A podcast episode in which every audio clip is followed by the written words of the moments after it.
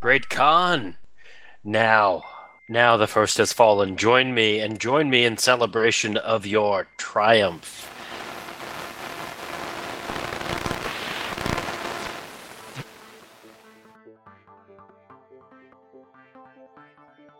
The Sixth World. Magic is real. Shamans call forth spirits and spells with the power of their will. Riggers command entire drone squads to take down their enemies or protect their teammates. Technomancers and deckers pull down the walls of information security, dividing the masses from the truth. Unfortunately, we can't do any of that. In this world of sorcery and high technology, we take a different path. We are brawlers, shooters, hunters, kenjutsu-ka, and mercenaries. Each of us has a code. Whether it's keep your word, protect the weak, or always get paid, we live by it, and woe to those who would ask us to betray it. We are the Razor Kids, the weapons specialists, and the cyber thugs. We are street samurai. Welcome to Move by Wire. Oh my.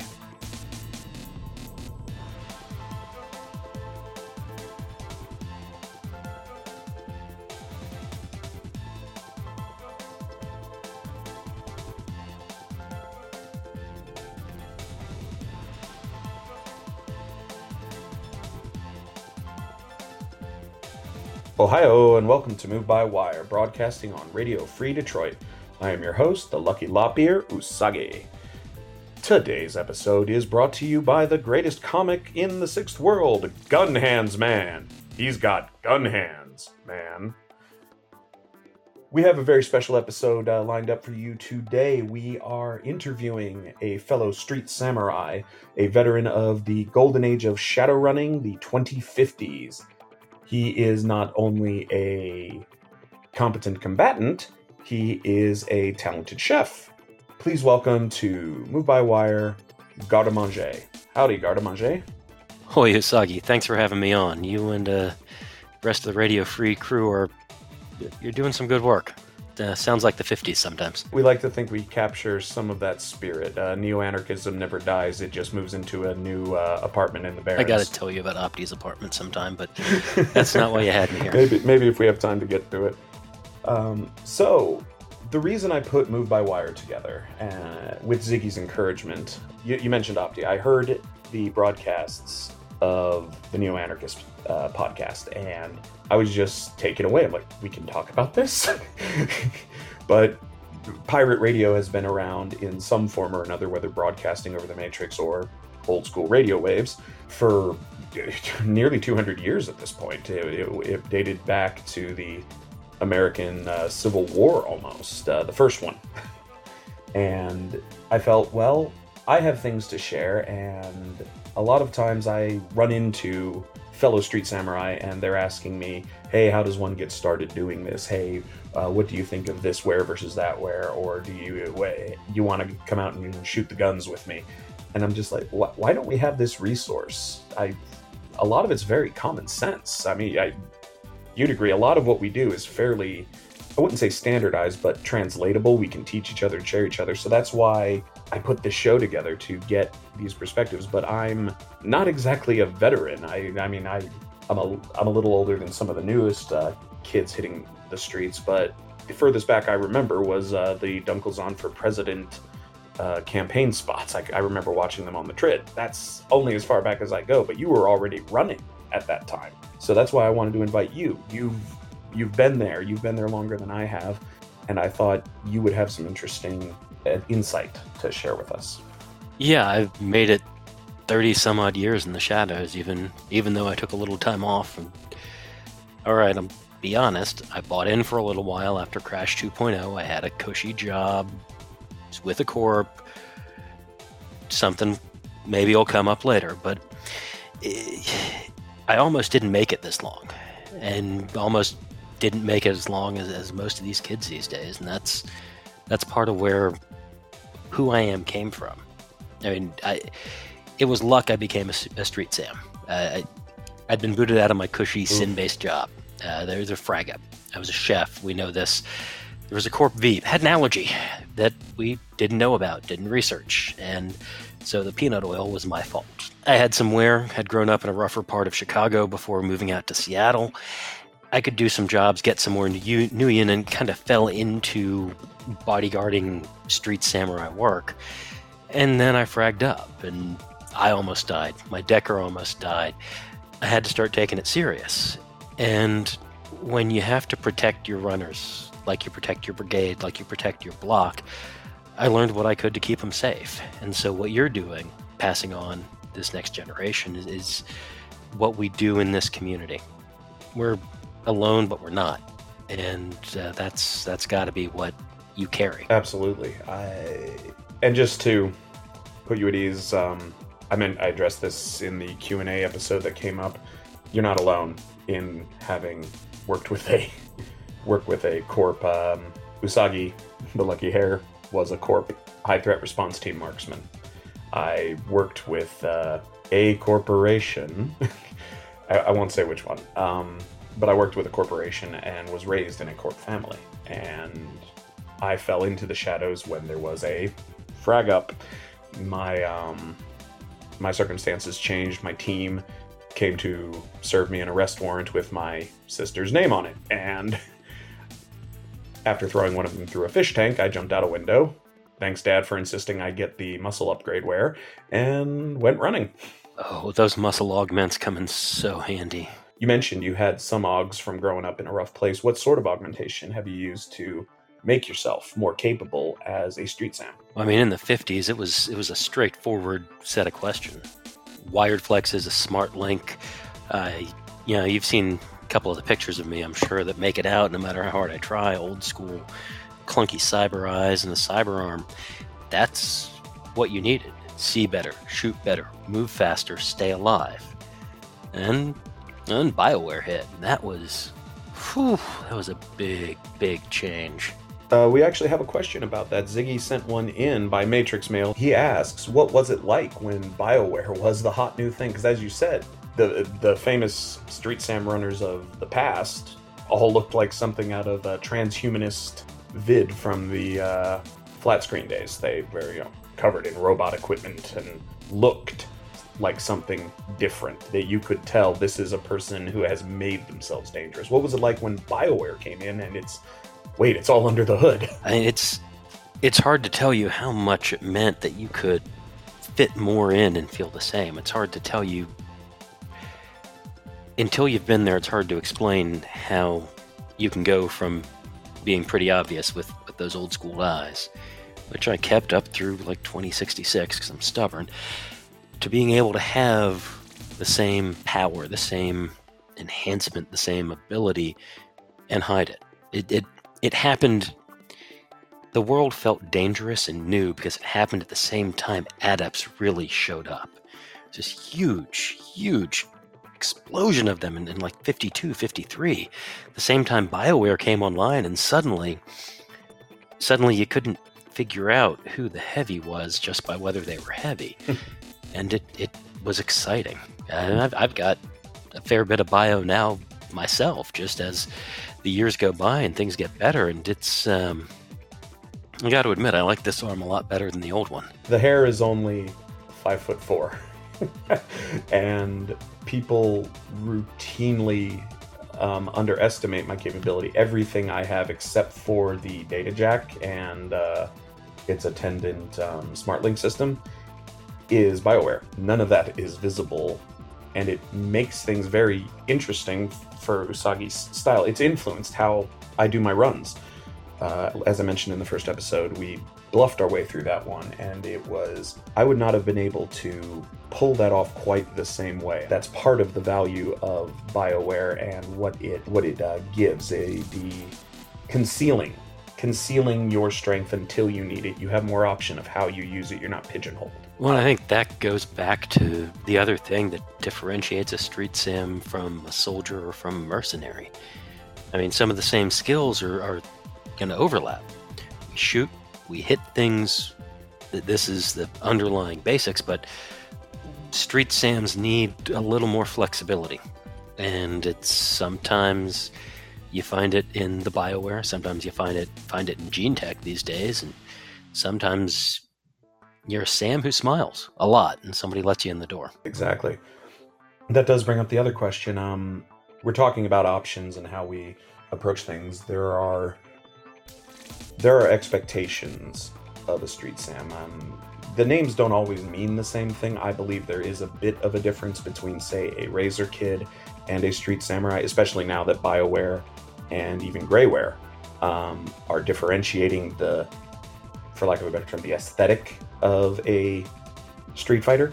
But still, Street uh, Weapon Specialist and Razor Kid are used as shorthands for Street Samurai, especially by um, older guard who were running in the 50s when the terms were virtually synonymous.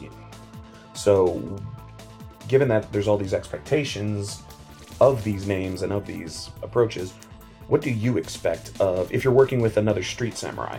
What do you expect of them? What do you what do you, what do you feel is coming to the table just by knowing a, someone who says I am a street samurai is with you? Honesty. If you're a Sam, like you said, there are a lot of things you can and can't do, a lot of variations. If you tell me you're wired flat up and can shoot the wings off a bat, I believe you. You tell me you're a heavy who can handle a valiant and also get the back, I believe you. You call yourself a Sam, I need to know that you can shoot, you're able to fight, and you better be able to cover your team's back. The rest of it's all icing. There's a teamwork aspect. We're not usually loners, but that goes into that honesty. And that's, I think, Sam's are probably the most honest of all of the types you kind of see running around the shadows. While we do have options in how we apply our ability, everything about a street samurai comes down to our ability to apply violence. Whether that's the implication that we'll apply it if you don't do what we say, and therefore we're going to do this peacefully because you don't want me to pull your fingers out one at a time and see if I can keep the bones intact, or actually having to throw down and fist fight a troll who's out of his mind on kamikaze. Yeah, and that's. I've done that once. I've done that once. It was not fun. you may be a better man than I, Usagi, but yeah, wh- when to apply violence, when not to. Those are the two biggest questions we have. And so every problem isn't a nail, even if every tool we have is a hammer. Correct, exactly. And whereas a face, to use the street term, a face will have a much more nebulous set of responsibilities. Can they calm down your fixer? Can they keep the team working together? Can they convince the Johnson to give us more nuyen this week? Can they convince Mrs. Smith to give us any nuyen this week? Can there's a very specific expectation, and ours does come down to violence, and and that is so much more limited than these other options, which is, I, I, think that's part of why so many Street Sams sort of double dip, as it were. I, have known many a Sam who's an extremely competent weapons mechanic because we have to keep our guns fit. So, hey, why don't we keep the team's weapons fit? We, we have to really work to make ourselves useful to the team in ways that are not on a run. well, and that's that mechanic side, something you see a lot of with Samurai. You know, we take pride in our weapons, we take pride in what we do because you know, the way I see it, there's a lot that goes into protecting people, and you make sure the gun works. You make sure the sword is sharp. You make sure the armor's patched.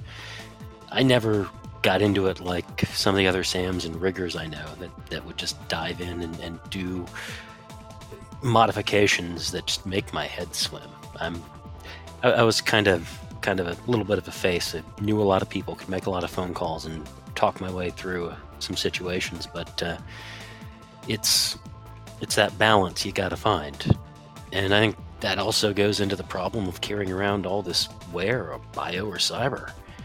It, it's you lose touch. I, I can feel in, in, this arm, but I can't feel, and I, I, know it. You know, I went in to protect people. I, I, I took it all to heart, protect my friends, but the deeper down the rabbit hole you go, the less you can see them as friends. You get angry when you shouldn't. You kind of forget that they're funny. Uh, it, it, it's a weird distance. And you got to figure out how to deal with that. And, and, for me, I mean, I always could try to escape. Uh, an extra drink or two, I came out of a fast paced life. A lot of hurl, a lot of stuff there to kind of try to escape it, and then just taking that chance, mm-hmm. trying to spend that energy not to remember seemed to help. A toxin filter seems to help my body. but the other thing I had to do was keep touch with people, with friends. Yeah, I, I know you're going to hear a lot of people talk about how dangerous it is to have a trail, to have connections, but I'm not a robot. Yeah, people like Opti and Smiles, they, they're the types who ground you, bring you back when you start thinking you're not part of what's going on around you. People like you meet, like you, like Ziggy, that add something to that world you got to have those connections and and for me that's where i kind of fell into that exactly. you know, double dip I, you I call can it definitely track with that and that actually touches on um, two points I had at the moment. Um, another of our fans, Orlando Blanco, sent in an interesting question. Uh, was it hard learning to do basic maintenance of your wear, particularly cyber arms and legs? And I think that in my specific case, I think that ties in with what you were just talking about the um, what what's commonly called the essence loss and that that numbing we have. Maintaining Bioware is different than maintaining uh, cyberware. Um, we don't have to take uh, mechanical approaches, obviously, for our Bioware, you and I, but um, I had my Bioware put in when I was a child. Uh, you know, my, my, my synaptic booster went in when I was six. And, you know, corp, corp family.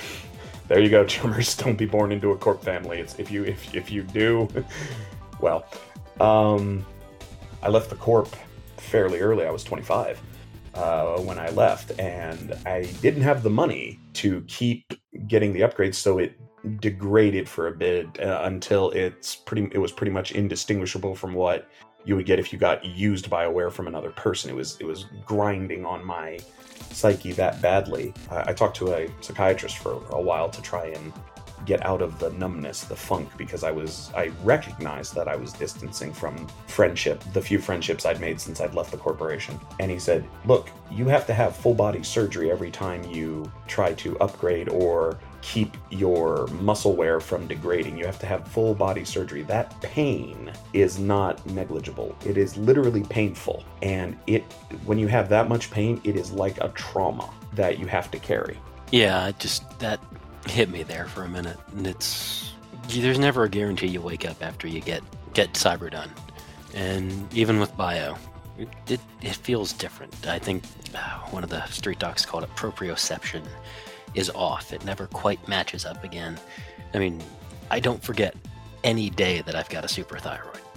I can't. I can't. I just have to keep moving. I have to keep eating. There's a, a way my body reacts that uh, it didn't used to.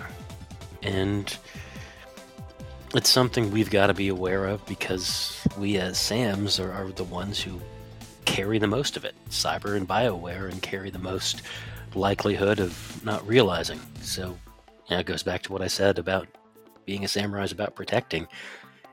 You watch your people for this too. You keep an eye on them for this too. yes, too. and that change in proprioception or the knowledge that the next time under the laser scalpel, I'm going to wake up and everything is going to hurt for a good three weeks. Or the ravenous appetite that all this muscle wear gives me. Eh, In hand to hand, I can put out as much physical damage as an adept of relatively comparable skill.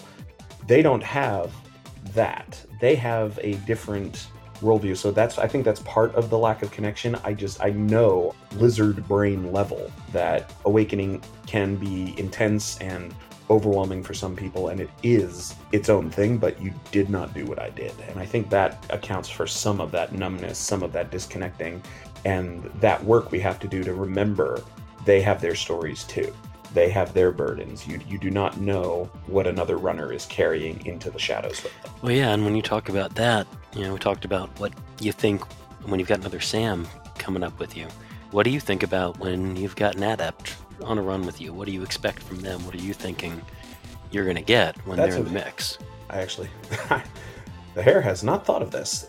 Honestly, if I had to give an instinctive answer, I expect talent. Not not not in the sense of just are they great are they but but somewhat a a distinct way of fighting that cannot come from anyone but that adept there are as many martial arts as there are martial artists there are as many styles of fighting as there are people fighting because the mind is different from every single person. So one person's osotogari leg sweep. I did practice some judo as part of my corp training. I could do the best mechanically perfect osotogari leg sweep you can imagine, and it would not approach what I have seen some judo capable adepts, some adept judoka. It would not approach what they can do. There is an artistry to it, an instinctive, right down to the core of them. I can do judo. They make judo, if that makes sense. That's what I expect, that pureness of how they do things. I, I like that you can do, they can make question. I never did much judo in my time, but uh, time with Arnie, uh, especially somebody who uses knives like I do, isn't a surprise. So I've, I've seen what you've talked about.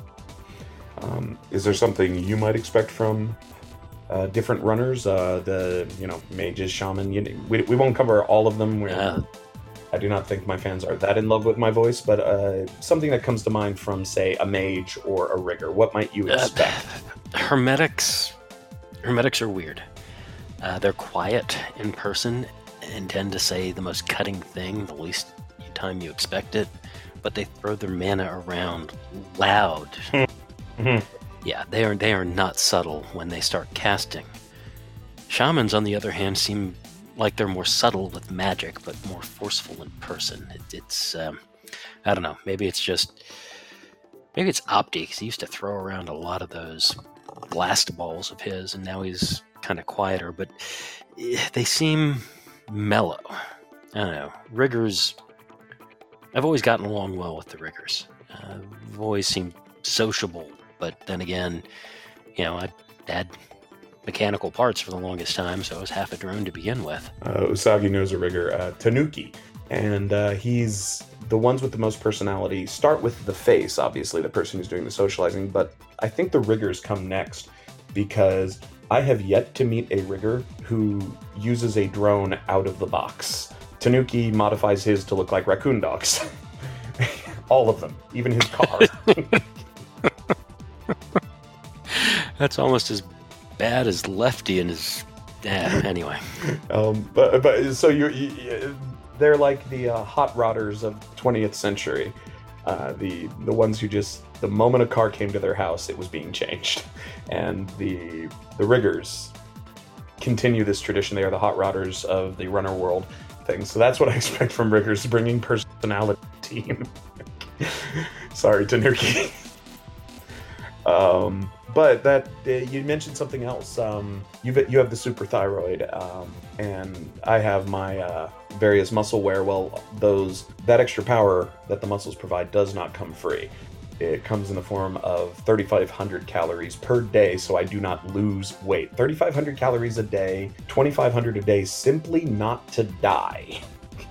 Um, and you are a chef, and you have the super thyroid, so I think you can agree with the hair when he says food is important to what we do.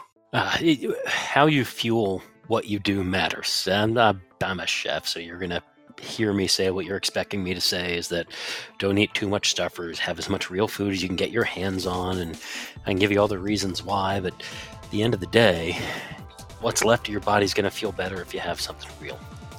Too much stuffers is going to leave you alone. For me, it goes back to that feeling alone part, and the stuffers don't help. Connect to your food. I knew somebody who lived in Seattle who was allergic to shellfish.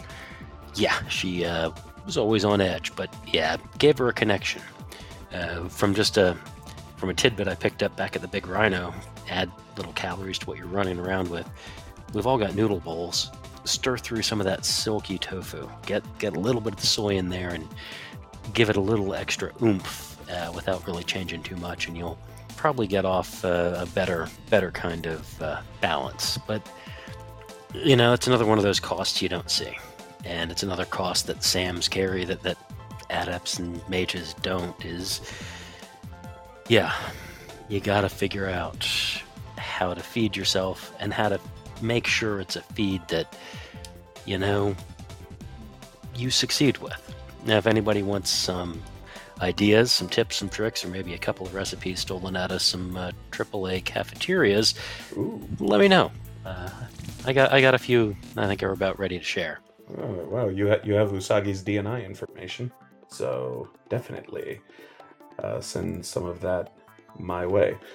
The point you brought up about healthfulness uh, with our food, uh, uh, I will not lie. Um, I spend some of my time running in the Pueblo Corporate Council around uh, 29 Palms, the old uh, formerly U.S. military Marine base and currently home of the Pueblo Corporate Council uh, Special Operations Command. Their analog to the Wildcats of the Sioux Nation um, train in you know desert warfare, and I like to eat at at Freezifo, which does an excellent uh, milkshake because often I need to get those calories very quickly and I don't have the time to sit down. So I just grab something sugary and it gets the calories into me and I'm like, okay, now I'm not going to die. Now I can take a vitamin supplement. Now I can, you know, do this other thing. But that leads to an issue that a lot of biosams I'm finding, especially now that BioWare has been around, as you said, since the 2050s. This is about when we're starting to see the knock-on effect of needing all those calories. Type 2 diabetes is actually fairly common among biosams who take the sugar shortcut. And again, a an unintended cost, a hidden cost of power. Nothing we do is free. Everything we do, we lose connection because we are so weared up. We get sick because we're eating poorly. I think that's one of the core elements of what we are. We sacrifice what we are and our health. We burn the candle at both ends so our team can get through the run. And I think you hit on one of the things that always made a street samurai street samurai to me. It's not just when you've been left behind by the rest of the sixth world, and it's not just having the chrome or the bio and, and the will to fight. It's that in making the world a little better, you protect your pack at the same time. And it's always got to come back exactly. protecting that pack. Um, there are street samurai who are a bit more of the loner archetype, and you don't see them last long. For all the uh, for all the tropes of the I do what's necessary to survive, so I'm always the one to come home. I, I don't see that in practice. I we are we cannot operate without the support of a team the way some others might be able to. I think that if any lesson, if I can leave you any lesson for somebody who's been around for 30 some odd years in the shadows, don't underestimate how much your friends bring to the table for you as a person or for the team. Sometimes, honestly, hmm. let the Decker make the phone call, make the face sit down. Just don't forget, you're not in this alone. And what got me into the shadows was we didn't do enough legwork. So always let the people who can make the phone call make the Very- phone call. Very true. Well, I believe that makes for a solid conversation and a good episode. We would love to have you back in the future, possibly for a multi person uh, roundtable discussion. There was the excellent roundtable discussion that um, Ziggy moderated a few months back, where uh, he discussed with some of the excellent lady runners and what their unique challenges as women were. So, fans, be sure to check that out.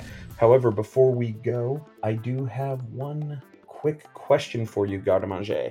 To you, in the quickest sense, we talked about what we expect of a street samurai and our terms, but if you had to phrase it in one sentence, what is a street samurai?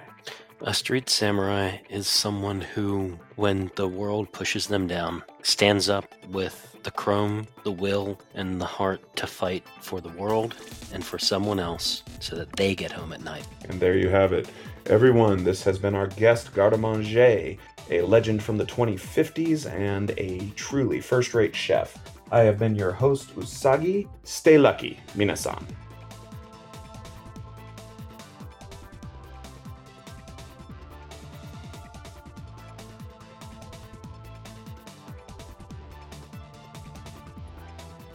Topps Company Inc. has sole ownership of all names, logos, artworks, et al., and all Shadowrun things. They have given permission for Radio Free Detroit to use such names, logos, artworks, marks, and all other proprietary material for promotional or informational purposes on their website, but they do not endorse and are definitely not even close to affiliated with Radio Free Detroit or Ziggy in any official capacity whatsoever. Radio Free Detroit is licensed with a Creative Commons Attribution Non-Commercial Share Alike 4.0 International License. Information is free, chummers. Just tell them where you get it from.